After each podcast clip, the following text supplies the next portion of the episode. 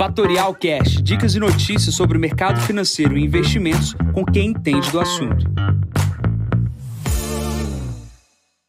Bom dia, Jansen Costa, assessor de investimentos da Fatorial. Vamos para mais visão de mercado. Hoje é o número duzentos e noventa e nove.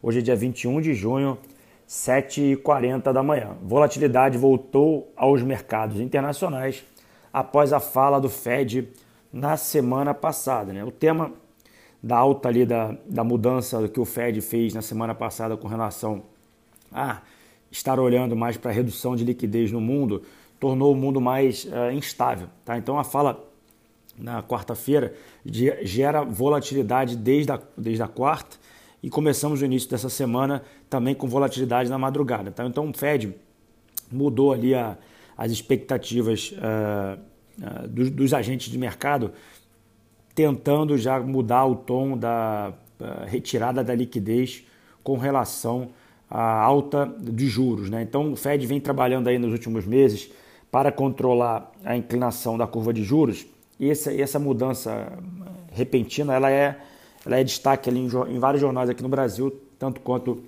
nos Estados Unidos, e o mercado, na minha humilde visão, dado que eu estou lendo todos os dias, todos os jornais, um pouco perdido, alguns analistas indo para uma linha de pensamento, outros analistas indo para outra linha de pensamento, mostrando o motivo da grande volatilidade, né? O medo é, da inflação, muitos já superaram, e agora o medo está, dado que o Fed fez o que fez e vem a, ajustando aí o seu discurso, com medo do crescimento global. Isso estaria impactando no mercado de commodities e no mercado das ações ao redor do mundo. O que temos de fato e de números, a Coreia do Sul, que divulga seus dados de exportação, vem mostrando crescimento, nada, nada sendo afetado no processo da cadeia internacional. Então o medo da desaceleração, pelo menos para curto prazo, vindo dos dados, é, não faz muito sentido. Porém, a gente precisa respeitar todas as opiniões e precisa respeitar que o mercado ele é soberano, ele pode decidir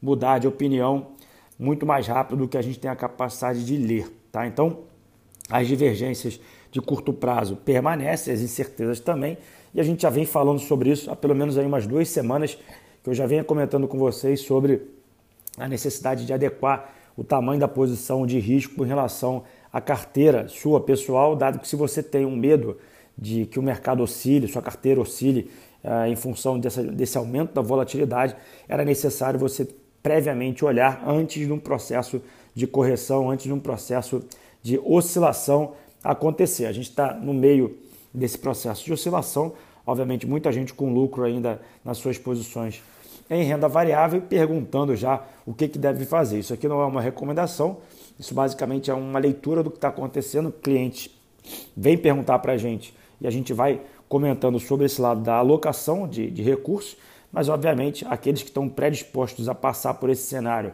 de volatilidade, mais comprados em ativos de risco, vão se beneficiar caso o cenário fique mais positivo para o futuro. O que temos aqui no curto prazo?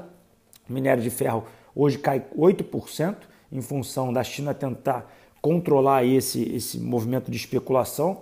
Muitos agentes acreditam que isso aí é uma tentativa do controle do próprio preço, dado que as siderúrgicas na China estão explodindo de demanda, explodindo de produção, então obviamente com o custo do material mais caro, obviamente a margem diminui. Falando um pouco aqui sobre o Brasil, a gente está vendo a aceleração acontecer da vacinação e esse novo pacote de auxílio uh, aqui no Brasil uh, desse processo de Covid, tá? Também tivemos uh, manifestações a favor uh, de Lula, né, na, nesse final de semana, que também repercutiram aí na mídia ao redor Uh, do país, tá? O que a gente tem aqui, olhando para o mercado acionário brasileiro, né, alguns analistas aqui preferem que se olhe para o micro, né, o papel, e não para o setor, dado que a volatilidade vai acontecer. E olhando para os setores, a gente vê uma movimentação muito interessante para o setor de hospitais e saúde, é, setor esse que não vinha performando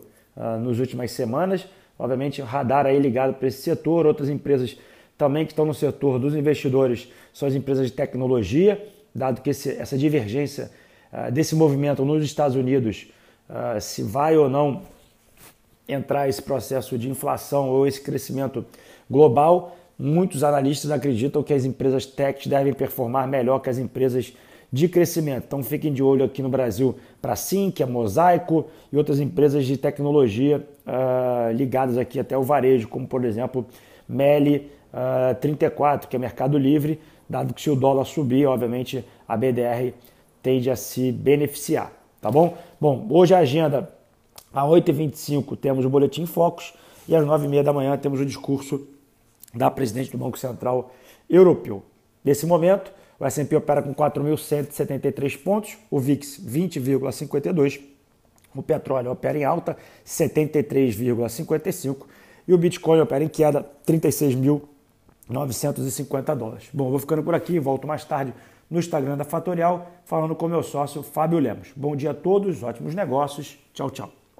E esse foi mais um Fatorial Cash. Para mais novidades e dicas sobre o mercado financeiro e investimentos, siga a Fatorial no Instagram, arroba fatorialinvest. Para conteúdos exclusivos, entre no nosso Telegram, Fatorial News Informa. Para saber mais sobre a Fatorial, visite o nosso site, fatorial invest ponto com ponto br.